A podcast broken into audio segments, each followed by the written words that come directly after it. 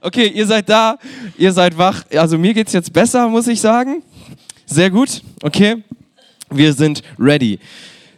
Also ich, denn die, die, die Predigt von heute, die wird ähm, mich eingeschlossen schön herausfordern.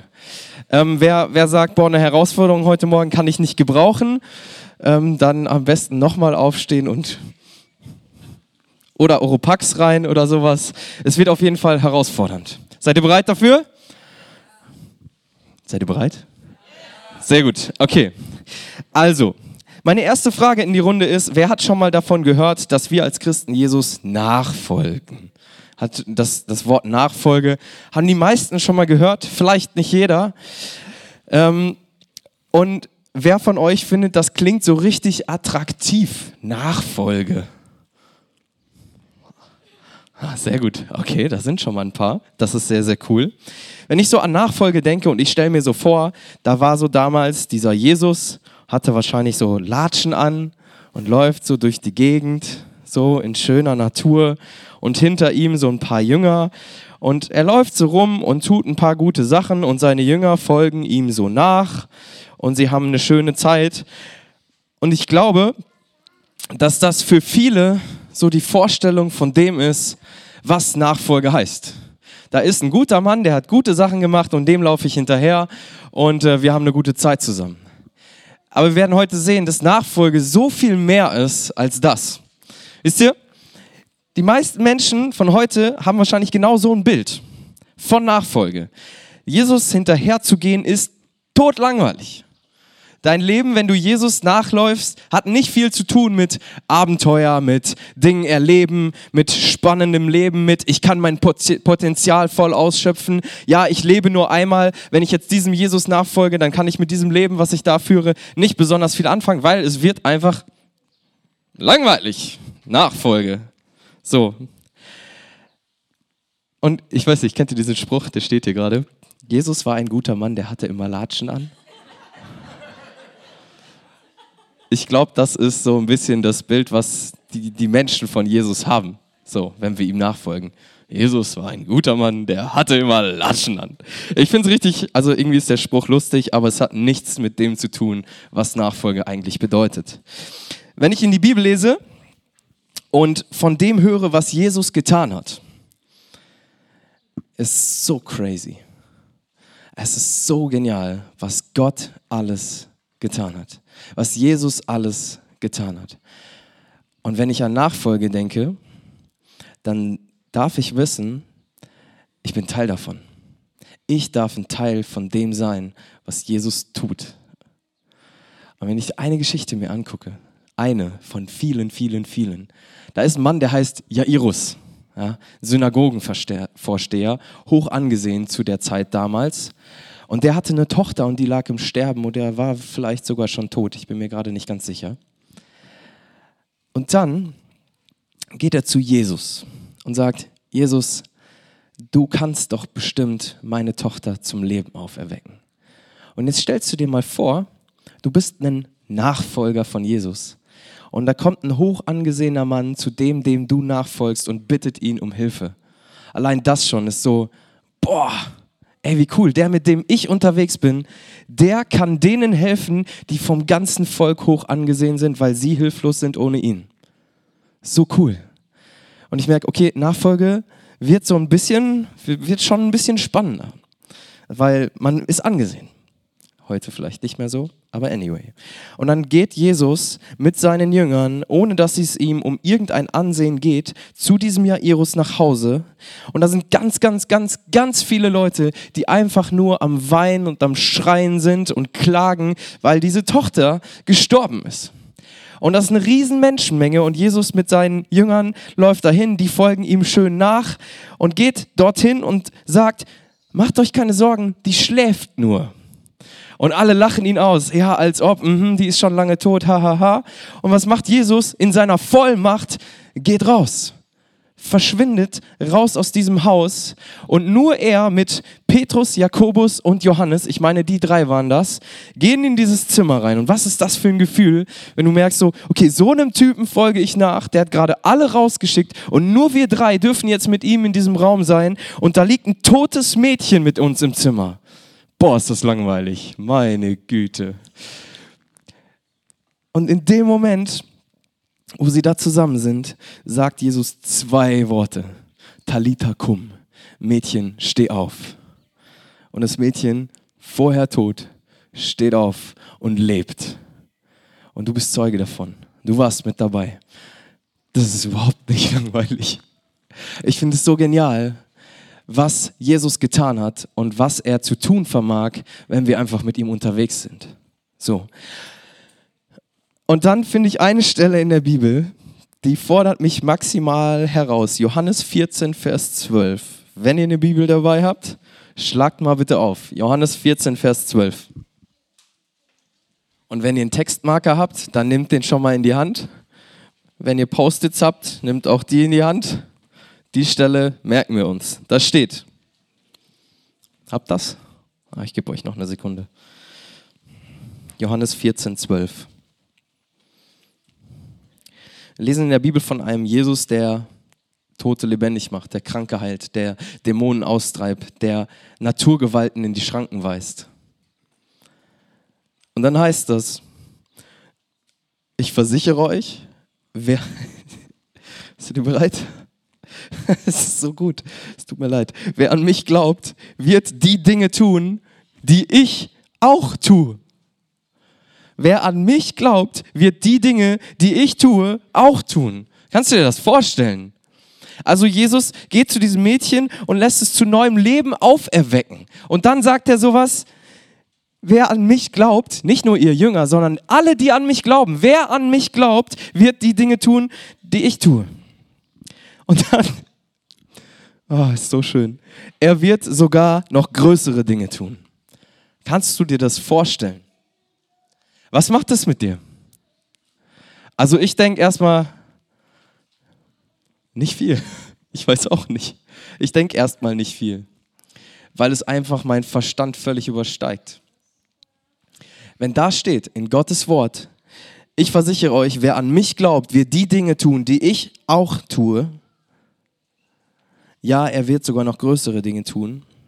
Dann ist es so gewaltig, dass das unsere Vorstellungskraft übersteigt bis wir die Kraft des Heiligen Geistes in unserem Leben erleben. Die logische Konsequenz von diesem Ganzen ist, und ich merke das so ein bisschen an der Reaktion im Raum, die logische Konsequenz von dieser Perspektive, die Jesus für uns hat, ist, dass der Feind Gottes versucht, uns diesen Glauben daran zu nehmen. Die logische Konsequenz ist, dass der Feind versucht, uns das auszureden und uns den Glauben zu nehmen, dass das wirklich wahr ist. Wenn wir Jesus Christus nachfolgen und ihm glauben, dann stimmt das auch. Kannst du dir vorstellen, dass durch dich die Dinge passieren, die Jesus getan hat? Kannst du dir vorstellen, dass wenn du für Menschen betest, sie geheilt werden? Kannst du dir vorstellen, dass wenn Gottes will und du dich ihm zur Verfügung stellst, dass durch deinen Gehorsam, durch deinen Dienst tatsächlich eine tote Person zu neuem Leben auferweckt wird? Wir haben gehört in der Credo-Konferenz von Misch Fomenko, dessen kleine Tochter tot war, äh, irgendwie früher Kindstod oder sowas, lag dort tot. Und sie haben dafür gebetet, für das blau angelaufene und gestorbene Kind, wo die Ärzte aus dem Raum gegangen sind, weil sie nichts mehr für das Kind tun konnten. Und auf einmal steht dieses Kind wieder auf, beziehungsweise wird zu neuem Leben erweckt. Das ist möglich für den, der glaubt. Und der, der Jesus nachfolgt und sagt, ja, ich möchte mein Leben dir zur Verfügung stellen. Und natürlich will uns der Feind das nehmen. Weißt du, wenn ich mich hier umschaue im Raum, sehe ich so viele, die von Jesus Christus berufen sind zu genau dieser Nachfolge, die von Jesus Christus befähigt werden können, genau so etwas zu tun, in denen der Heilige Geist lebt, so sagt es uns die Schrift. Und aus der Kraft des Heiligen Geistes können wir diese Dinge tun. Nicht, weil wir so toll sind, sondern weil er uns liebt und durch uns Menschen liebt und durch uns Menschen befreien, heilen und retten will. Das ist Jesu Agenda. Und in dem Moment, in dem wir uns entscheiden, uns von Jesus gebrauchen zu lassen, werden wir gefährlich. Da wär, in dem Moment, wo wir sagen, Jesus, ich will mich wirklich von dir gebrauchen lassen, werden wir gefährlich. Und zwar für wen? Für den, der eine andere Agenda hat, nämlich die Agenda zu zerstören, zu töten, auseinanderzubringen, zu zerstreuen. Und das ist der Feind, der Teufel. Er will, dass Menschen leiden. Er will, dass Menschen nicht gerettet werden. Er will möglichst viele dorthin mitnehmen, wo er hingehen wird, in die Hölle. Und wenn wir Christen merken, was für eine Kraft durch den Heiligen Geist in uns lebt, dann werden wir für ihn gefährlich.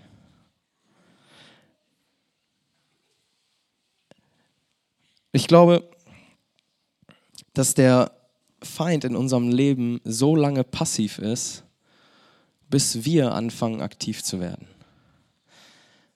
Wisst ihr, solange wir nicht glauben, dass das wirklich möglich ist. Und uns, ich sag mal, ein bisschen krass ausgedrückt, und uns baden in unserer Errettung.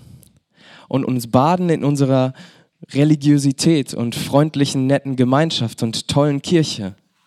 Und vielleicht sogar miteinander in der Bibel lesen. Solange wir uns darin baden und nicht aktiv werden, hat er sein Ziel schon fast erreicht, weil er weiß, er kann uns sowieso nicht mehr aus Jesu Hand reißen. Das kann er nicht. Wir sind gerettet. Jesus Christus ist schon für meine Schuld gestorben. Ich bin safe. Ich bin gerettet. Er kann mir nichts mehr, denn ich bin durch den Heiligen Geist versiegelt. Es kann mir nichts mehr zustehen, äh, zustoßen. Er kann mich nicht mehr rauben. Aber was er mir rauben kann, ist den Glauben, dass durch mich mehr Menschen gerettet werden können. Diesen Glauben, den kann er mir nehmen. Und das versucht er mit allen Mitteln und versucht uns so richtig einzunullen. So typische Sätze. Glaubensgeschwister brauchst du doch gar nicht. Ja? Glaubensgeschwister brauchst du nicht. Zu Hause am Fernseher, bei YouTube oder in deiner eigenen persönlichen Zeit mit Gott reicht doch. Und was er sich dabei denkt, ist, dann kann ich ihn isolieren von anderen, die ihn mit herausfordern, pushen und darin herausfordern, Gottes Willen nicht nur zu kennen, sondern in die Tat umzusetzen. Oder sowas wie, du brauchst neue Kraft und Erholung.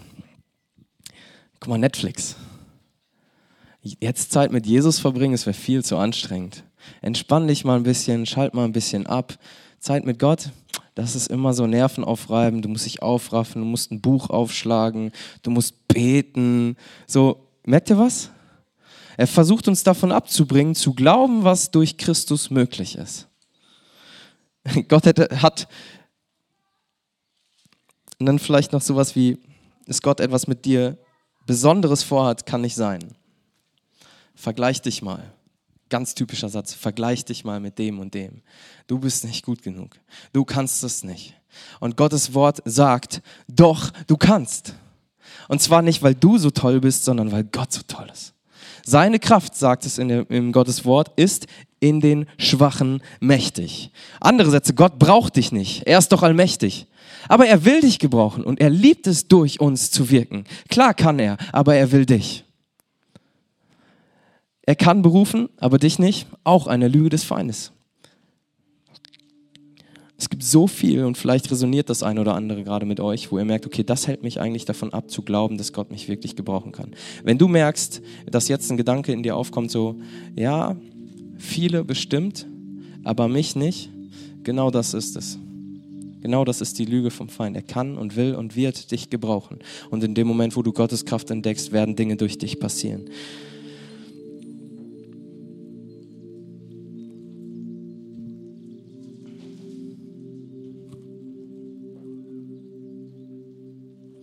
Gebe euch mal einen kurzen Moment, um das einmal sacken zu lassen.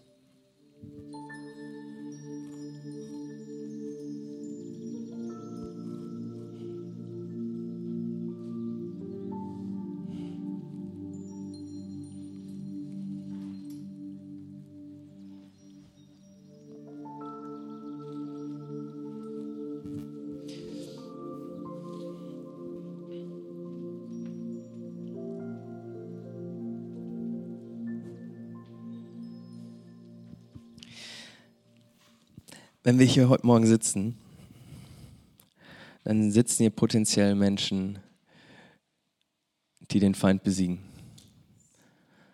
Das kommt mir jetzt gerade spontan. Ein Vers, den ich vor kurzem bekommen habe. Für zwei, die hier sitzen. Das steht in 1. Johannes 2, haben wir jetzt nicht auf dem Screen. 1. Johannes 2, 12 folgende. Meine lieben Kinder, ich schreibe euch, weil euch eure Sünden um Jesu willen vergeben sind. Hammer. Nur bleiben wir da oft stehen. Also es ist richtig, das ist, das ist alles, was Jesus uns geschenkt hat. Und mehr brauchen wir auch nicht. Aber wir fangen an, uns genau an dem Punkt um uns selbst zu drehen. Väter, ich schreibe euch, weil ihr den kennt, der von allem Anfang an da war. Und jetzt, ihr jungen Leute, ich schreibe euch, weil ihr den Bösen besiegt habt, den Teufel. Lasst es mich noch einmal sagen, Kinder, ich schreibe euch, weil ihr den Vater kennt. Väter, ich schreibe euch, weil ihr den kennt, der von allem Anfang an da war. Ihr jungen Leute, ich schreibe euch, weil ihr stark seid. Das Wort Gottes ist in euch lebendig und bleibt in euch und ihr habt den Bösen besiegt. Was für eine Perspektive steckt denn bitte da drin?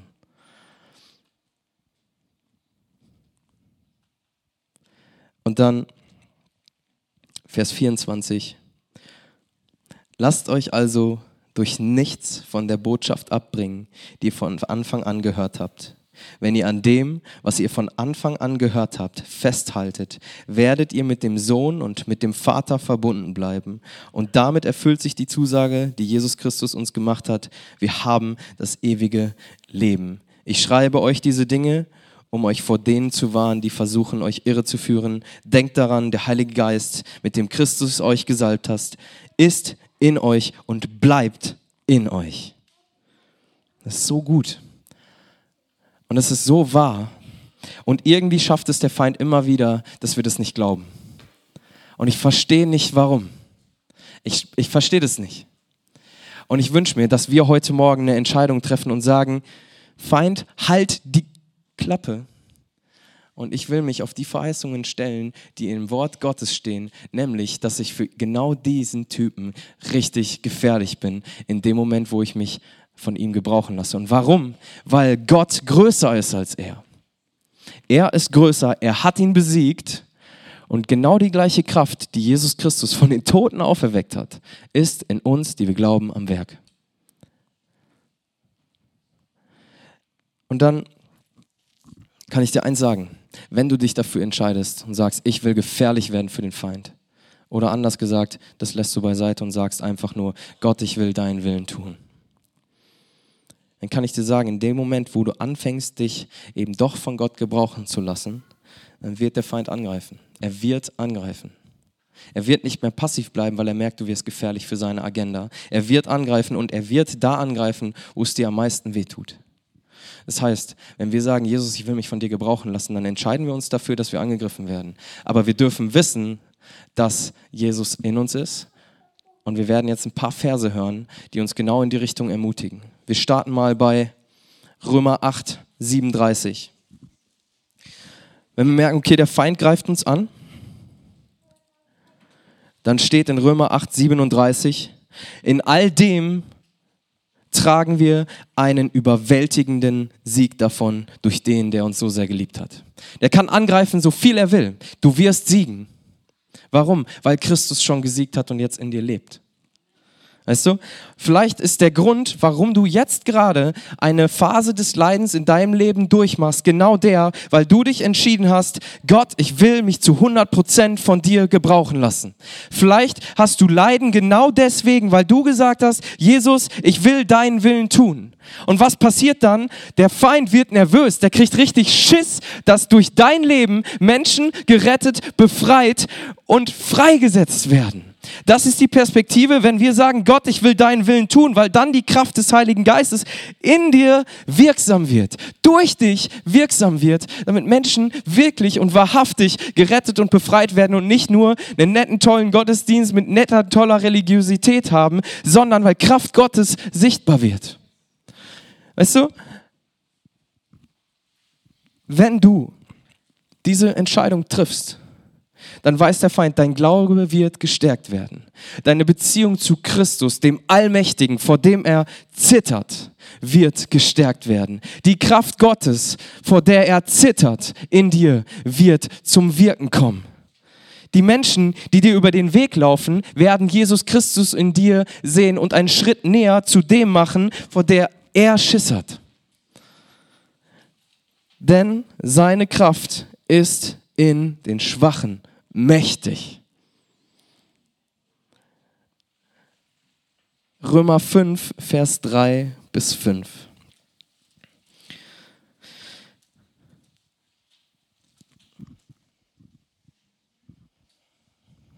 Römer 5, 3 bis 5. Doch nicht darüber freuen wir uns. Wir freuen uns auch über die Nöte, die wir jetzt durchmachen. Und wenn du dir das Griechische anguckst, in den Grundtext schaust, dann ist das Wort für freuen dort nicht nur freuen, sondern vor allem und viel mehr stolz sein, prahlen, richtig damit angeben. Die Elberfelder übersetzt, wir rühmen uns. Das ist so stark. Wir sind stolz auch über die Nöte, die wir jetzt durchmachen, denn wir wissen, dass Not uns lehrt, durchzuhalten. Und wer gelernt hat, durchzuhalten, ist bewährt. Und bewährt zu sein, festigt die Hoffnung. Und in unserer Hoffnung werden wir nicht enttäuscht, denn Gott hat uns den Heiligen Geist gegeben und hat unser Herz durch ihn mit der Gewissheit erfüllt, dass er uns liebt. So stark. Wenn du wirklich gerade in so einem Prozess des Leidens bist, weil du dich entschieden hast, Jesus nachzufolgen, darfst du wissen, dass es gut ist. Jesaja 54, 15 bis 17 gibt uns eine neue Perspektive darauf. Jesaja 54, 15 bis 17.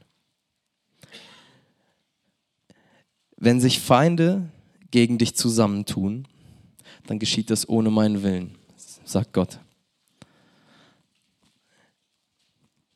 Das heißt, wenn du deswegen Leid erfährst, in so einer Phase des Leidens bist, weil du dich entschieden hast, Gott, ich will mein Leben dir zur Verfügung stellen, dann geschieht das ohne seinen Willen. Und dann haben wir so eine krasse Verheißung. Wer dich angreift, wird scheitern. Wer dich angreift, wird scheitern. Ich habe den Waffenschmied geschaffen, der das Feuer unter das unter der Esse schürt. Auch den Verderber habe ich geschaffen, dessen Aufgabe die Vernichtung ist. Doch keine Waffe, die gegen dich geschmiedet wird, wird erfolgreich sein. Und wer dich vor Gericht verklagt, den wirst du widerlegen. Alle diese Dinge werden den Dienern des Herrn zugutekommen. Von mir wird ihre Rechtfertigung ausgehen ich, der Herr, gebe darauf mein Wort. Das heißt, sollte dich der Feind angreifen und er wird es, wird Folgendes über dich ausgesprochen. Wer dich angreift, wird scheitern. Keine Waffe, die gegen dich geschmiedet wird, wird erfolgreich sein. Ich, der Herr, gebe darauf mein Wort. Manchmal haben wir ein bisschen Angst davor zu sagen, ja Jesus, ich folge deiner Berufung, ja Jesus, ich will mich von dir gebrauchen lassen, ja Jesus, ich will, dass deine Kraft in mir mächtig wird, weil wir Angst davor haben, dass dann der Feind tatsächlich anfängt, uns anzugreifen. Aber was Gottes Wort sagt, ist, wer dich angreift, wird scheitern. Das ist die Zusage aus Gottes Wort. Keine Waffe, die gegen dich geschmiedet wird, wird erfolgreich sein. Und jetzt nochmal 1. Petrus 5, 8 bis 11. 1. Petrus 5, 8 bis 11. Seid besonnen, seid wachsam, euer Feind, der Teufel, streift umher wie ein brüllender Löwe, immer auf der Suche nach einem Opfer, das er verschlingen kann. Widersteht ihm, indem ihr unbeirrt am Glauben festhaltet. Ihr wisst ja, dass die Leiden, die ihr durchmacht, genauso auch euren Geschwistern in der ganzen Welt auferlegt sind. Der Gott aber, der euch seine Gnade auf jede erdenkliche Weise erfahren lässt und der euch durch Jesus Christus dazu berufen hat, an seiner ewigen Herrlichkeit teilzuhaben, was eine Perspektive, auch wenn ihr jetzt für eine kurze Zeit leiden müsst, dieser Gott wird euch mit allem versehen, was ihr nötig habt. Er wird euch im Glauben stärken euch Kraft verleihen und eure Füße auf festen Boden stellen. Und jetzt kommt diese Grundlage dafür. Ihm gehört die Macht für immer und ewig. Amen. Ihm gehört die Macht. Und wir haben die letzten Wochen über den Leuchtturm gehört, der auf diesem festen Fundament steht. Das will ich gerade einfach nochmal aufgreifen. Und diese Vision, dass wir die Liebe Jesu in dieser Stadt leuchten lassen wollen. Und wenn wir sagen, Jesus, gebrauche mich, dann haben wir ein festes Fundament und der Feind kann angreifen, wie er will. Die Wellen können noch so hoch schlagen. Wir werden nicht wanken. Wir werden Bestand haben. Und wenn dann die Kraft des Heiligen Geistes, das Feuer des Heiligen Geistes, um im Bild des Leuchtturms zu bleiben, das Licht in uns entfacht wird, dann geben wir Orientierung und dann passieren Dinge durch uns. Und jetzt ein letzter Vers, Psalm 20, 8 bis 9. Und das fasst das Ganze ganz gut zusammen. Unsere Gegner verlassen sich auf Kampfwagen und Pferde. Wir aber preisen den Namen des Herrn unseres Gottes. Unsere Feinde stürzen und fallen zu Boden. Wir aber stehen aufrecht als Sieger da. Wir aber stehen aufrecht als Sieger da. Und ich will euch einfach herausfordern, ein gefährliches Gebet zu sprechen heute Morgen. Und zwar ist es ein einfaches Gebet, und zwar dieses, Jesus, gebrauche mich. In dem Moment, wo du das tust und dafür, dich dafür entscheidest, wirst du gefährlich. Und deswegen wirst du angegriffen werden. Ganz sicher. Aber wir haben gerade gehört, keine Waffe, die sich gegen uns richtet, wird Bestand haben. Wir stehen auf der Siegerseite. Und wenn du das möchtest, dann will ich dich einfach herausfordern, schließen jetzt einfach mal nicht die Augen. Will ich dich einfach herausfordern, dass du, das ist ein Zeichen dafür, einfach einmal aufstehst. Wenn du wirklich willst, Gott gebrauche mich gebrauche mein Leben. Ihr müsst nicht aus Zwang jetzt hier aufstehen, wirklich nicht. Es soll eine Entschiedenheit sein, Jesus gebrauche mich.